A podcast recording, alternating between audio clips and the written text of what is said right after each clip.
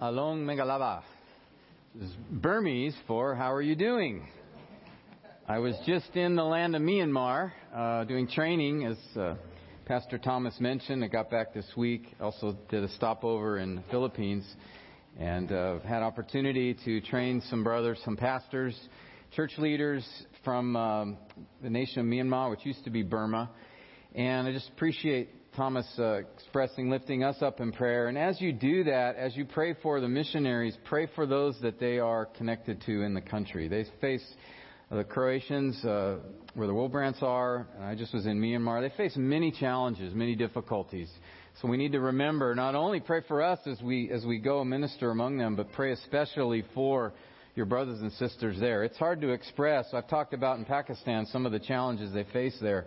It's really hard to express to us as Americans just the, the difficulties that our brothers and sisters face around the world. And so please, as you remember us, also remember them.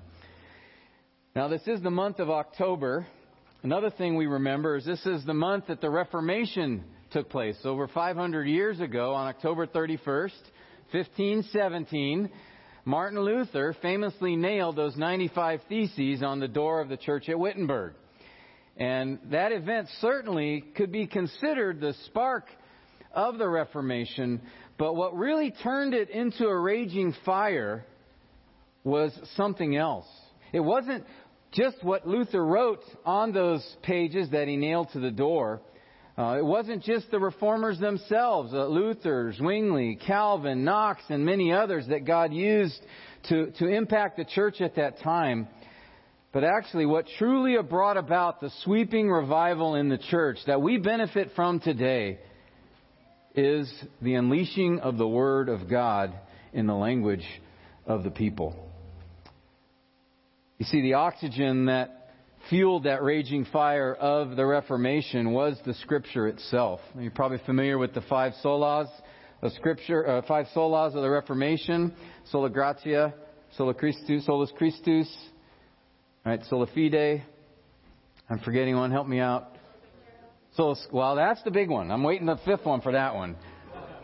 So, Soli Deo Gloria. Thank you. And I think what was primary, central among those is sola scriptura, scripture alone.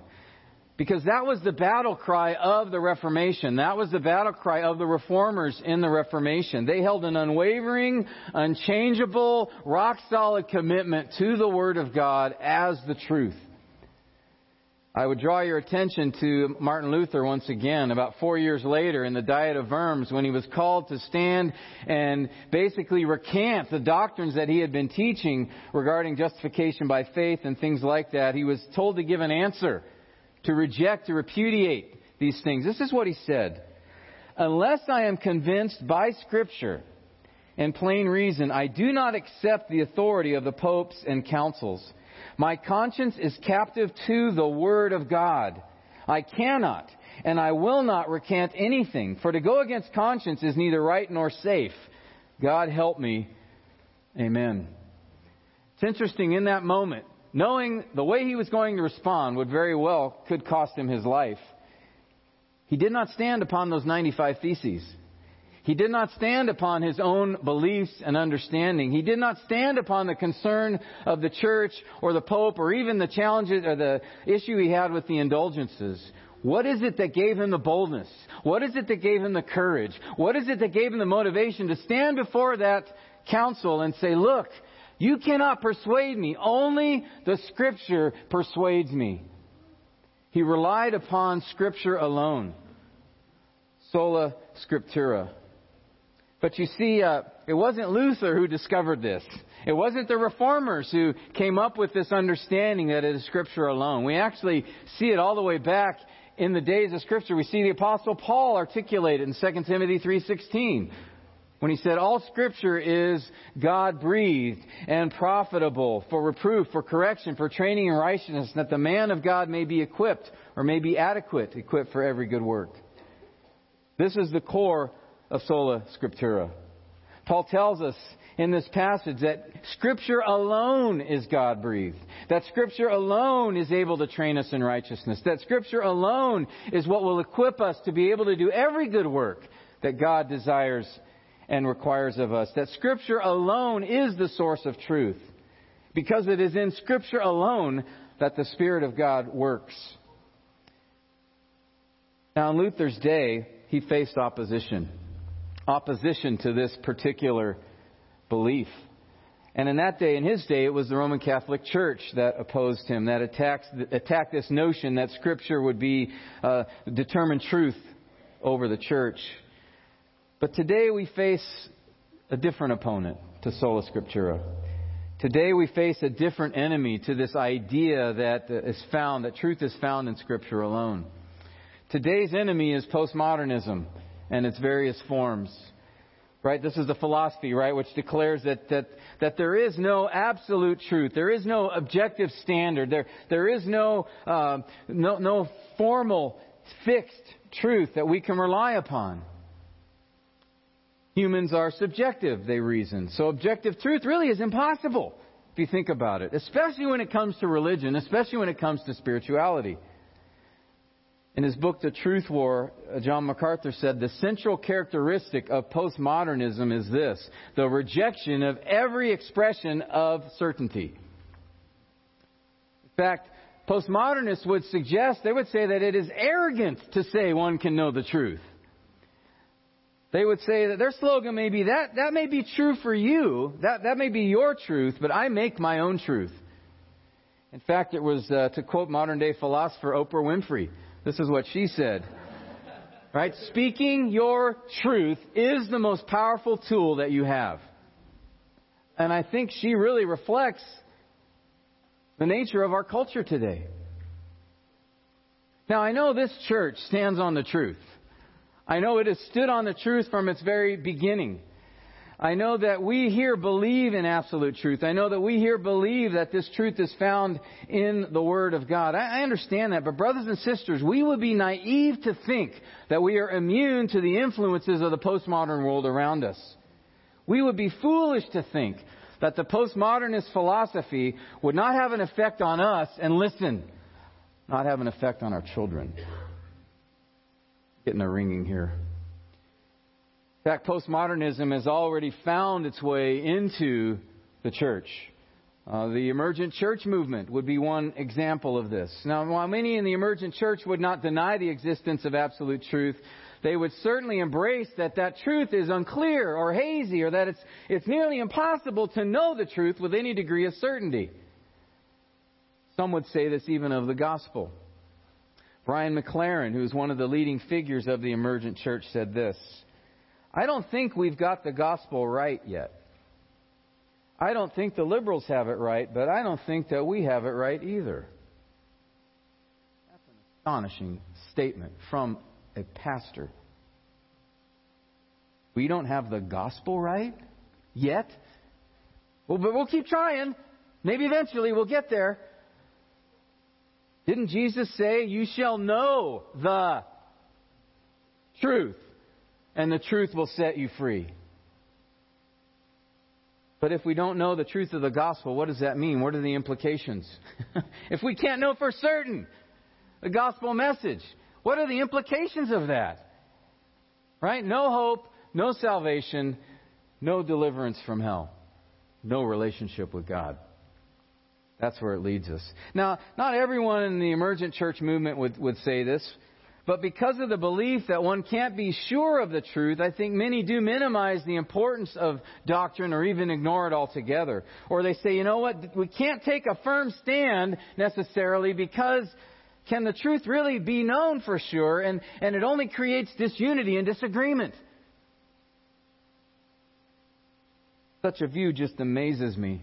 Because what is it that Paul said about the church in 1 Timothy 3? Do you remember? He said the church is the pillar and support of what? Of what? You're with me now. Talk to me. Of the truth, he said. In its very foundation, by its very definition, by its very calling, the church is to be where truth is understood, where it's proclaimed, where it's protected, where it is treated as valuable and precious. The church is, by its definition, Bible centered, truth centered. That's what Paul said about it. There are many other churches that perhaps have not fallen into the emergent church ideas, but postmodernism has had an effect on them, has had an effect on many churches today. Many focus on, now on uh, personal truth or what will make me happy, what will make me satisfied. Hyper grace theology is one such example, where the wonderful grace of God has been distorted and over exaggerated to the point that the pursuit of holiness, the mortification of sin, the, the call to repentance, the need of repentance, these are not only de emphasized, but they're ignored or even condemned by some. You can't tell somebody that they have to follow the commands of Scripture. It's just all of grace, brother. Well, certainly it is by God's grace. But as we talked about this morning in Ephesians, God's grace demands a response. That He saved us not just to give us to heaven. It says in Ephesians 1 4, He chose us from the foundation, before the foundations of the earth, that we would be, so that we would be holy and blameless. The hyper grace doctrine has embraced this postmodern idea that elevates feeling what is right over doing or thinking what is right. Forgotten Philippians 2:12 which says work out your salvation for God is at work. Another recent example of the postmodern influence in the church is what is known as the contemplative prayer movement. I don't mean to be stepping on toes here, but we have to be careful and think about what folks are saying when they promote certain ideas, certain thoughts. The contemplative prayer movement, contemplative prayer movement encourages experiencing God by silently listening rather than actively speaking to God or being guided by His Word in prayer. The idea that you just sit there in this meditative state, emptying everything out and since you are focusing attention on God there, if you empty everything out, then God will talk to you. God will speak to you in that moment. As a result, prayer has been distorted into a passive meditation, very similar to Eastern mysticism. I was just in a country that practices this pervasively. And that's exactly how they promote it. Empty your mind of everything, and then the truth will fill it.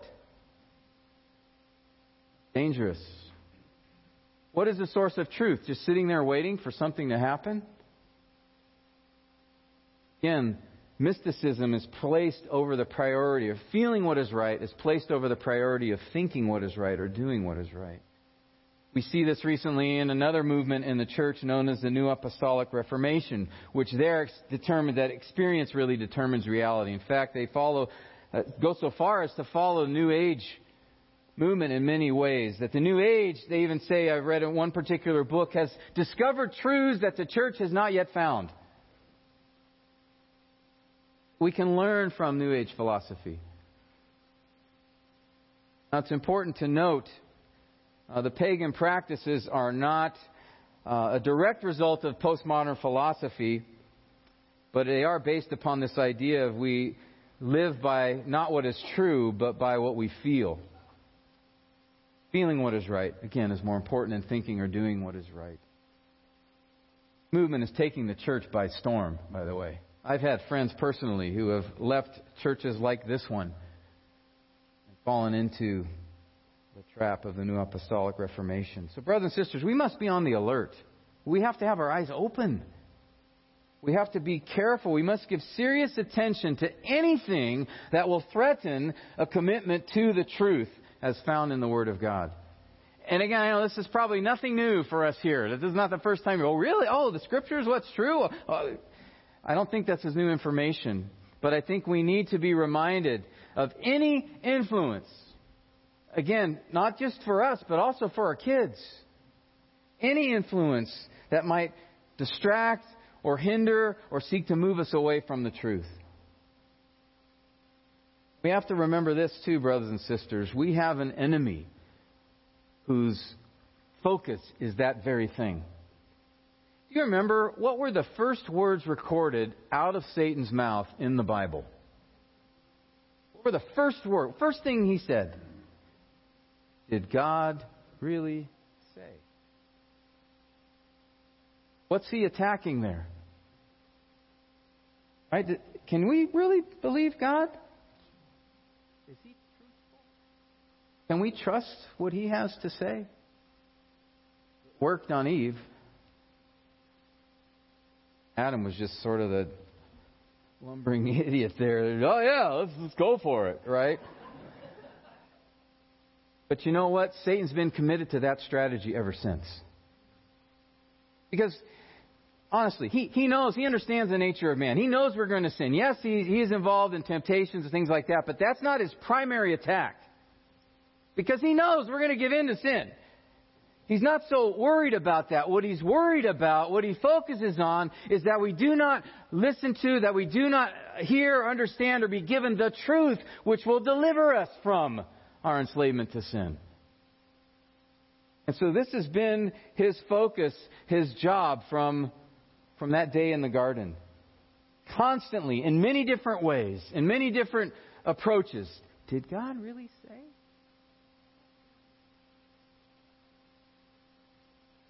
You know, if he loses someone who comes to faith in Christ, it's not like he just says, oh, well, there's another one gone. I'll just move on. No. What does he seek to do? If he cannot keep us from heaven, he'll do everything he can to keep us from holiness. How does he do that? Ah. Been seeing his methodology for the last several thousand years. Clouds the truth. He confuses the truth. He causes people to doubt whether we can really know the truth or he elevates something else, or tries to tempt us to elevate something else over the truth. This is his methodology, and he's gotten very good at it. Brothers and sisters, we're not helpless in this battle for the truth, are we? Remember when Jesus prayed to the Father in John 17 and he expressed the fact that Satan would be after the disciples. Do you remember what he said and how they were going to survive the attacks? How were they going to, to come up under those attacks from Satan? What did he say there? Sanctify them, Father, in your truth. Your word is truth. How would they battle Satan? The word of God. While Satan's greatest weapon is to distort the truth, ours is to know the truth. Ours is to proclaim the truth. Ours is to live by the truth. Ours is to trust in and depend upon the truth. Amen? So this morning, I, I really just want to remind us of that. Again, the battle cry of the Reformation needs to remain the battle cry in the church today. That God's Word is true. That in Scripture we have His truth. And we must rely on it. We must trust in it because of all these attacks coming against it. Believe me, I know people who I thought were solid, grounded in the truth for decades who have walked away from it. Sadly, we've seen it many examples today, even.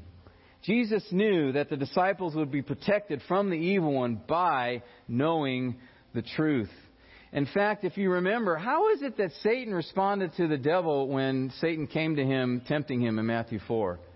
Remember what he did? It is written. It is written. It is written. And then he said, Take a hike. Satan did, by the way. He left him. Saints, we have to realize that the danger is not just from Satan, as powerful as he is.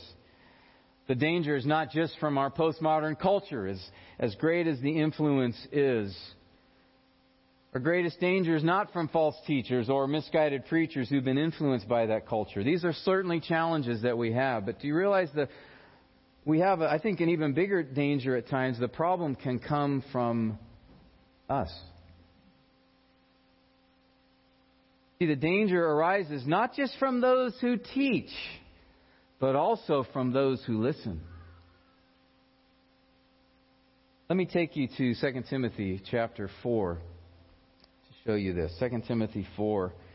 As Jacob has been uh, showing us in the last several uh, months when he's been going into 2 Timothy, he's reminded us how 2 Timothy, this was Paul's last letter that he wrote. And it was a personal letter written to his protege, Timothy. And he wrote it knowing that his death was imminent. He wrote it knowing that false teachers were increasing all around, in and outside the church.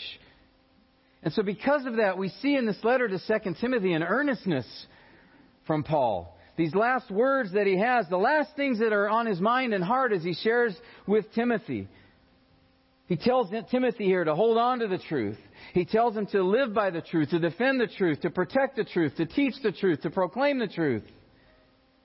In chapter 3, then he warns Timothy about these false teachers who are coming, and he, he describes their characteristics, and he tells them that he must rely on the scriptures. And then look with me at 2 Timothy 4 1. It says this I, Paul, solemnly charge you, Timothy, in the presence of God and of Christ Jesus, who is to judge the living and the dead, and by his appearing and his kingdom, preach the word. Be ready, in season and out of season. Reprove, rebuke, exhort with great patience and teaching. For the time will come when they will not endure sound doctrine, but wanting to have their ears tickled, they will accumulate for themselves teachers in accordance to their own desires and will turn away their ears from the truth and will turn aside to myths. Here we've come to near the end of Paul's letter, these final instructions that he's going to give to Timothy. And what is his attention focused on? What is it that he wants to leave with Timothy as he closes this letter? Right, Timothy, you must, notice the force of this charge, you must Preach the word. You must proclaim the truth. And notice here in the text, he equates the two. And he tells Timothy when to preach the word, right? In season and out of season. Preach all the time. Doesn't matter if, if uh, you feel like it or not, if they want to hear it or not. And then he tells Timothy how to preach the word reprove, rebuke, exhort with great patience and instruction. And then notice he tells Timothy why to preach the word. He does this in verse 3. Notice the first word there is for or because. Timothy says, or Paul says, Timothy, preach the word in season, out of season, reprove, rebuke. So here's um, what you need to preach.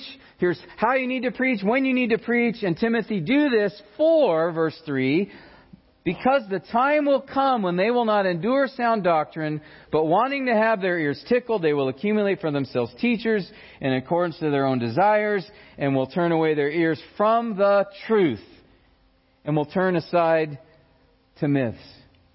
Why must the word be preached? Because at some point, people aren't going to want to listen. You see the focus there? Listen, ears,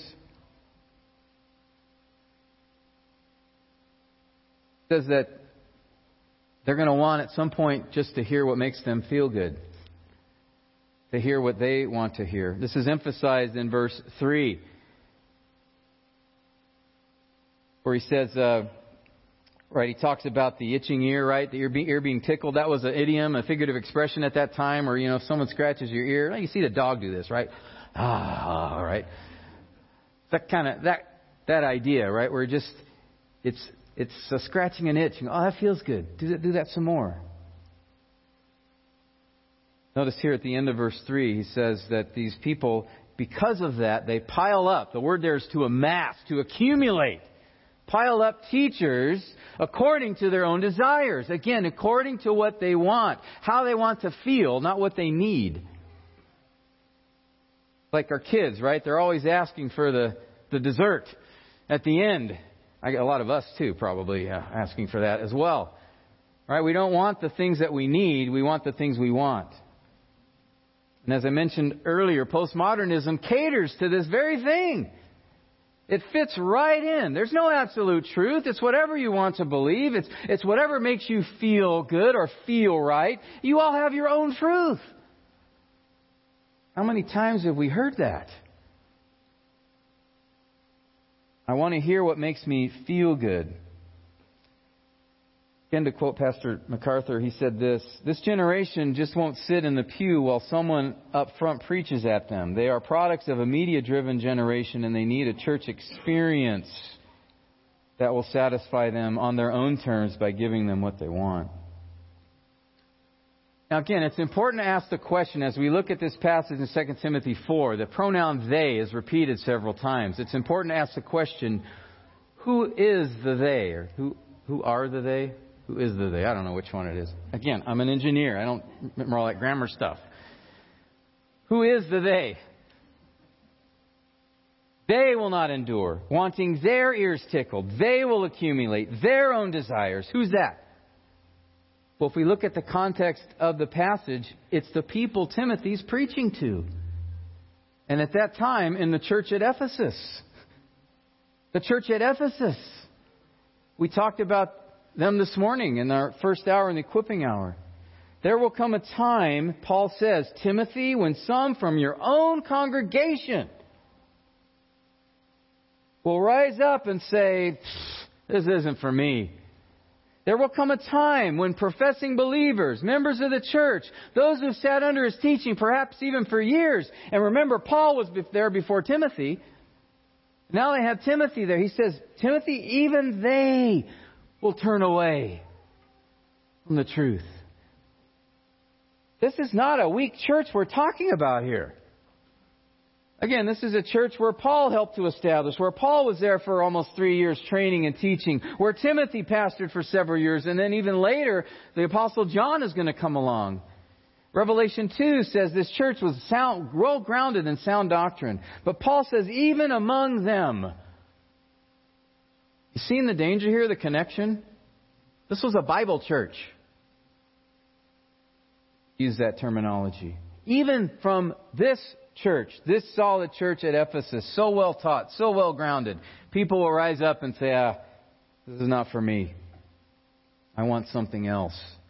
So, brothers and sisters, if the church at Ephesus could be tempted, if they were in danger of walking away, certainly we too are susceptible.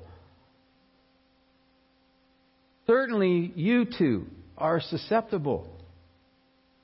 Again, we've seen it over and over, many examples. I've had many friends over the years heartbreakingly walk away. Those that I thought this person was never, people that were, who were teachers, deacons, and now we've even seen pastors, prominent pastors in our own churches walk away. Joshua Harris is a man that comes to mind recently. Shocking. Shocking.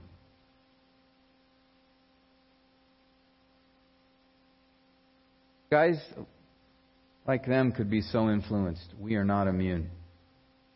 Our children are not immune. How do we avoid this? How do we avoid the influence of the postmodernists around us? How do we stand up to the attacks of Satan as he seeks to make things confusing, to distort the truth?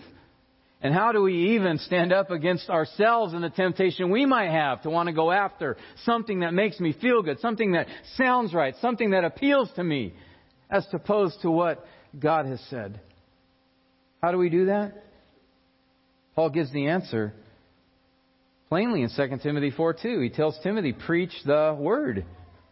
Proclaim the truth. And to that, I think James would add not only listening, but also doing.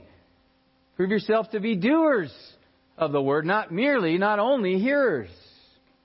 Jesus himself said, Sanctify them, Father, in the truth. Your word is truth.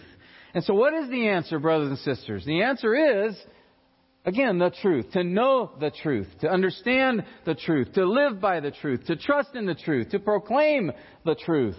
To defend the truth. What is it that will motivate us to do that? What is it that will keep you and I from straying from the truth? Well, to find the answer to that, I want to take you up a few verses before when Paul told Timothy to preach the word. What is it that he said right before that? Well, go back with me to verse 14 of 2 Timothy chapter 3. And here we're going to see three reminders about the Word of God that will keep us in dependence upon it. Three truths about the truth that will motivate us to be Bible centered, to be sola scriptura saints, if I could put it that way. So turn with me up to 2 Timothy 3:14. Now that all that was the introduction of the message. yeah, buckle up. We're going to be here a while.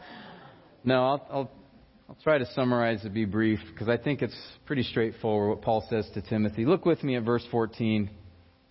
Just after, again, warning Timothy that depraved, false teachers, wicked individuals will rise up and attack the truth, Paul then says this in verse 14 But you, Timothy, continue in the things you learned and became convinced of, knowing from whom you learned them, and that from childhood you have known the sacred writings, which are able to make you wise unto salvation through faith which is in Christ Jesus.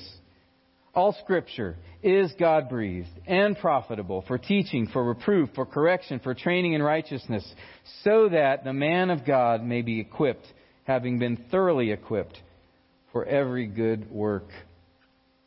Let's pause here a moment just to pray. Oh Lord, I do ask from these verses you would cement in our minds and hearts conviction about your word that it is true, we can trust in it.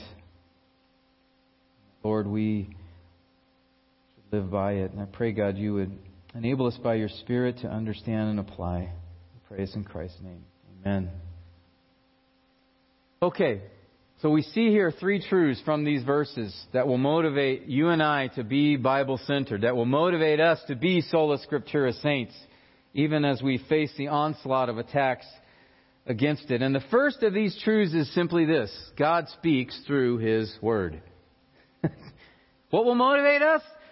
To be sola scriptura saints, to be Bible centered? Well, God speaks through it. Paul articulates this very clearly in verse 16. In those famous words, all scripture is what? God breathed. God breathed I think Paul made this word up. It's the only time we see it in the New Testament. He took Greek word from God, theos, and the word for breathe, pneo, and he put them together. Theopneustos is the word. It's the only time we see it here. I think Paul did this, did this on purpose. Now, some translations, my beloved NASB has this, says inspired, but it's really the idea of expired. Right? It's, it's what he breathed out. I think the ESV says it that way, that all scripture is breathed out by God. So it's this picture, this idea that just, just as our lungs breathe out uh, breath, or, you know, technically, what is it? Mostly carbon dioxide and some other things.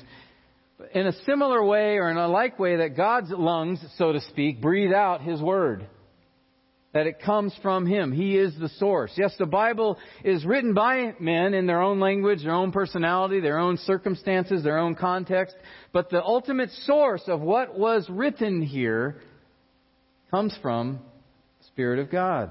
2 Peter 1 describes this. Know this first of all, he said in verse 20. No prophecy of Scripture is a matter of one's own interpretation, for no prophecy was ever made by an act of human will, but men moved by the Holy Spirit spoke from God. As the authors of Scripture were writing, they were moved, or it's the idea of a, like a wind carrying a sail of a ship. They were moved by the Spirit. David recognized this. It's interesting in 2 Samuel 23, verse 1.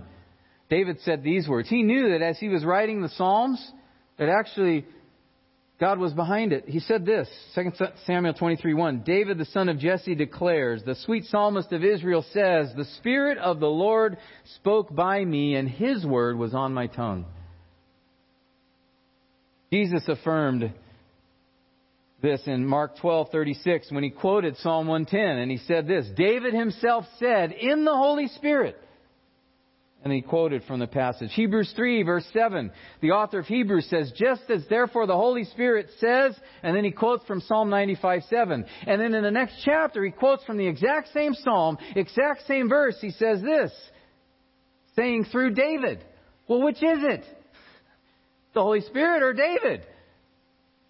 What's the answer? Yes. Right?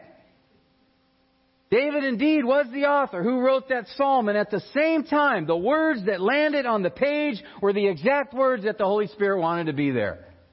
Now, how did that all work? How did that all happen? I don't know. It did. That's what the Bible describes it as.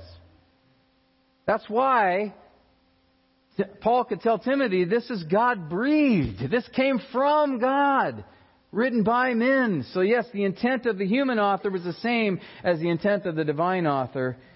And so we have before us the God breathed word. God speaks through it, is a simple way to summarize that. Now, don't miss the significance of this, right? for when you are spending that time in the Word, and I think now we're reading through Joshua, right, as a church. As you're reading through the book of Joshua, this is God breathed Word. And that should be motivation enough to want to know what it says, right?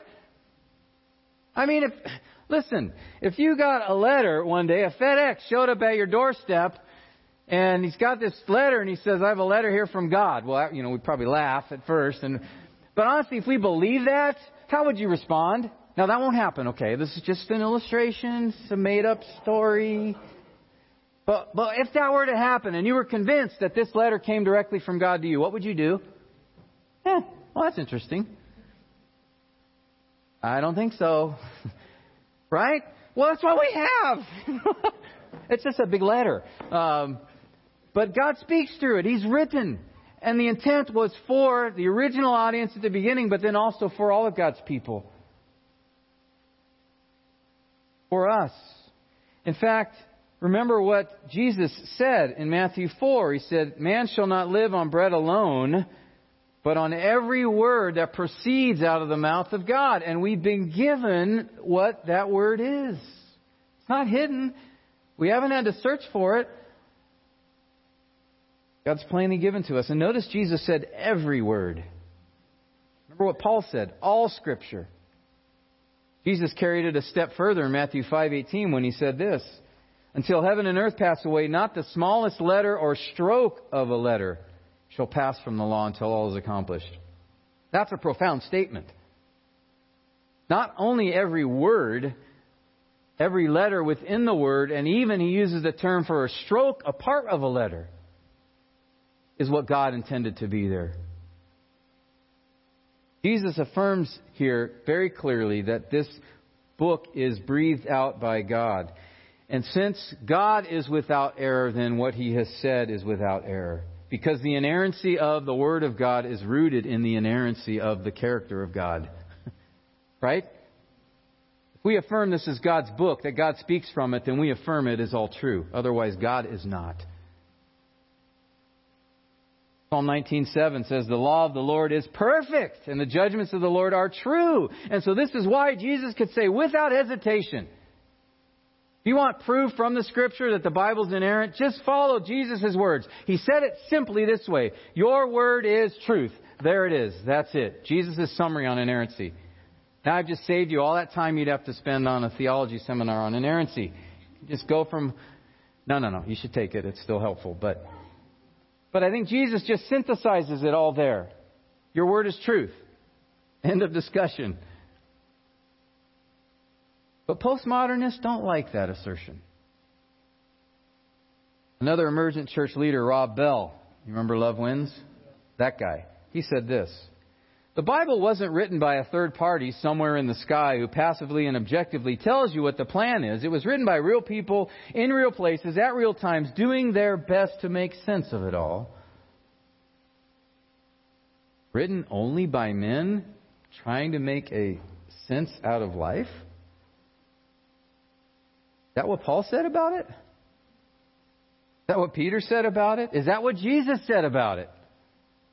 Whose word are you going to take here? Those three or Mr. Bell? Look, the Bible is not a book that is subject to the evaluation and judgment of human beings. We cannot assert whether truth can be known or not. Who can assert that? Only one person could Someone who knows all the truth, knows everything. No human being or even group of human beings fall under that category. And we cannot choose to ignore some parts of the Bible because they're uncomfortable, because we don't understand them, because they're challenging, perhaps because they make us feel bad. Because listen, if it was important enough for God to breathe it out, it is important enough for us to breathe it in. Every word. It is our spiritual oxygen that gives us life. I'm reminded of uh, what Peter said. You remember in John 6 when all the when the followers of Jesus, the pseudo disciples, they left him, and the twelve are standing there, and Jesus turns to them and says, "Are you going to leave too?" And what did Peter say? Right, one of those few shining moments, right? Where would we go? You have the words of eternal life. We don't understand them all, but we know you've got them. So we should be motivated to be sola scriptura saints because God speaks through it. Secondly, we should be motivated to be Bible centered because God saves through it. Look with me again at verse 14. But you, Timothy, continue in the things you learned and became convinced of, knowing from whom you learned them. He was taught by uh, his mother and grandmother. We learn in 1 Timothy. Knowing from whom you learned them, and that from childhood you've known the sacred writings which are able to make you wise unto salvation through faith which is in Christ Jesus. What does Paul tell Timothy here? Ever since you were an infant, he says, literally, from the time you were a baby, you've been taught the Scripture. So we have here a faithful mother, Eunice, a faithful grandmother, Lois, who brought the word to him as, ever since he was a little guy. And then Paul comes along later as Timothy is a young adult, and Paul shares with him the gospel. And how is it that Timothy could immediately say, oh, this is true? Jesus is the Messiah. How could he know that? Right? Those faithful family members who taught him from the Word. The Word gave him wisdom. This is the Old Testament, too, by the way, right? That's all that Timothy was taught. The First Testament, I should say, rather. So Paul says, remain, continue in the things that you learned. Continue in them because of what the things you learned will produce. Because of what the sacred writings will produce. It is, they will make one wise unto salvation. What is it that Romans 10:17 says? Faith comes by hearing, and hearing what? The word of God. That's how the gospel is brought. That's how the gospel is believed, is the Spirit working through the Word. We see a perfect illustration of this in Acts 8. Remember Philip, who's called the evangelist? He's going along, and all of a sudden the Spirit directs him. He wants, go down that road. Okay. So he goes down that road in Samaria. And there's this guy, this Ethiopian, who's a member of the queen's court. He's sitting in a chariot and he's reading Isaiah, of all things. So Philip comes up to him and says, uh, Sir, do you, do you understand what you're reading? He says, No, I have no idea. I need someone to explain it to me. Who is this guy being talked about here? He was reading Isaiah 53. All right, that's the easiest gospel transition ever, isn't it? Can you explain the Bible to me, please? So that's what Philip does. And it says there that beginning from that passage, Philip explained Jesus to him from the scriptures. And the guy gets saved. He comes to believe. It's amazing, right? This, this Gentile, it's sitting on the road, happening to have this manuscript, they're reading from Isaiah, but he doesn't understand what it means. And when the Bible's explained to him, okay, this is what's true. I believe. I believe. We experienced this, uh, I think I mentioned to you before, this um, Muslim couple that we were at in a church in Pakistan who attended. They came into a, we were doing a conference on marriage. They came up to us afterwards and they said, We know this is true. We want to follow Christ. And then they said, I think I mentioned to some of you before, they said, We know this could cost us our lives. They still believed. How is that? That's the power of the Spirit through the Word. They knew, they even said this. They says, We know it's true. We know this is true. Knew the truth of the Bible. In Luke chapter 10, a lawyer comes up to Jesus. He wanted to put Jesus to the test. And he says, So, Jesus, what must I do to inherit eternal life? All right, that's the question, right? How do I get saved? You know, so tell me. Jesus' response is so enlightening. What did he tell this guy? He says to him essentially this uh, He says, What is written in the law? How does it read to you? He says, You, Mr. Lawyer, you know the Bible. The answer's right there. It's the truth. Jesus relied on the spoken word of God, the written word of God. Because Jesus knew in the Bible that we learn the truth that God is holy, that He's perfectly holy, all powerful. He created all things with but a word. It's in the Bible right, that we learn the truth that all of us have rebelled against God, deserving the judgment of hell. It's in the Bible we learn the truth that God sent His Son to become a man, to live a sinless life, to die an unjust death on the cross. It's from the Bible that we learn the truth that He died on that cross as a payment for sin for any who would put their trust in Him. It's in the Bible, we learn the truth that Jesus rose from the dead to show His sacrifice for sin was accepted by the Father. It's from the Bible we learn the truth that it is only through Jesus we can be saved. It is in the Bible that we learn the truth that if we confess Jesus as Lord and, and, believe in our hearts that God raised him from the dead, we will be saved. That's only that's found in the Word of God, the only place where we find absolute truth. That is the truth. That's the only way that you and I can be saved. That's the only way you and I can be forgiven. That's the only way you and I can be right with God. There are not many paths to God. It's not that we each have our own truth that's going to get us there. What did Jesus say very clearly about this? I am the way. I am the truth. I am the life. There's no other way to the Father but through me.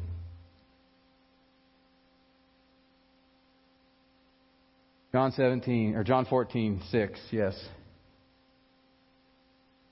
You believe that. Believe that. Is that true? Your eternity depends on how you respond to that. Have you put your trust in Jesus Christ alone? He's the only way. There are many paths to God that are stated in the world. Why do you think that is? Been to many countries around the world, predominantly Buddhist, predominantly Catholic, predominantly Muslim, predominantly pagan, atheist, predominantly Hindu.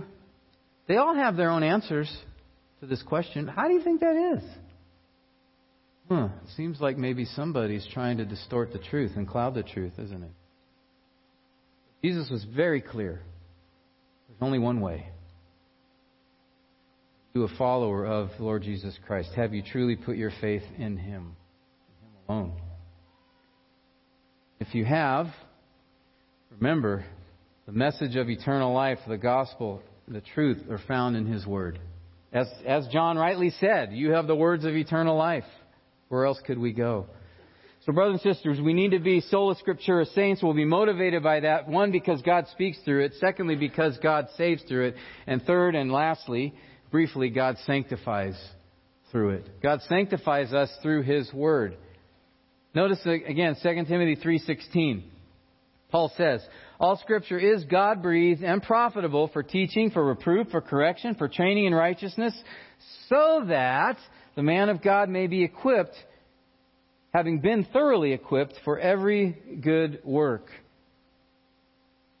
Paul says here, we are thoroughly equipped, that we are that the, the word is makes us adequate that we can, the Bible brings conviction for sin. The Bible shows us how we may be restored. The Bible instructs us and disciplines us how we can lead a righteous life. And notice verse 17. Notice the first words there.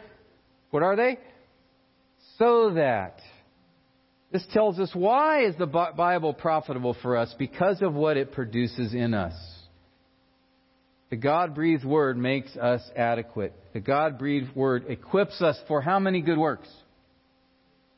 Every every good work. What does that mean? That whatever situation you face, there is a path to know what God would want you to do, and you can find that path here. Every good work, no matter what it is. Bible is sufficient. I like what John Piper said. Every good work that God expects us to do, the scriptures equip us to do. In fact, Romans 15:4 says this, whatever was written, whatever was written in earlier times was written for our instruction, so that through perseverance and the encouragement of scriptures we might have hope.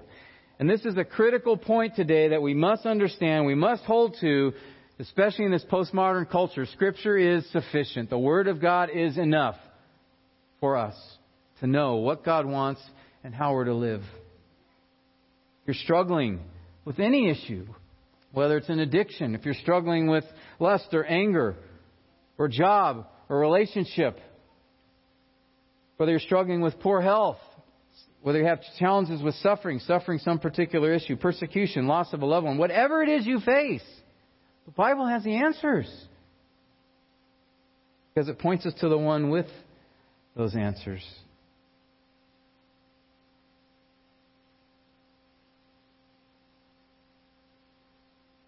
In a world that questions whether truth exists. In a time in our history when many professing believers even question whether one can know the truth. In a time when even many pastors or church leaders or worship leaders walk away from the truth. In that kind of world, we must stand on this conviction, brothers and sisters, that the truth is found. There is a truth, the truth, and it's found only in the Word of God. Sola Scriptura. Because God speaks through it, He saves through it, and He sanctifies through it. Let me close with the words of, I mentioned John Piper. Let me close with uh, his words. He says this I love the Bible the way I love my eyes. Not because my eyes are lovely, but because without them I cannot see what is lovely. Without the Bible, I could not see the light of the gospel of the glory of Christ. Without the Bible, I could not know the unsearchable riches of Christ. Without the Bible, I would not know that I am a great sinner and that Christ is a great Savior. I love the Bible because it gives the wisdom that leads to salvation and shows me that this salvation is nothing less than seeing and savoring the glory of Christ forever. And then the Bible provides me inexhaustible ways of seeing and knowing and enjoying Christ. I love my eyes because they allow me to see what is beautiful in this world. I love the Bible because it allows me to see the one who is beautiful. Pray.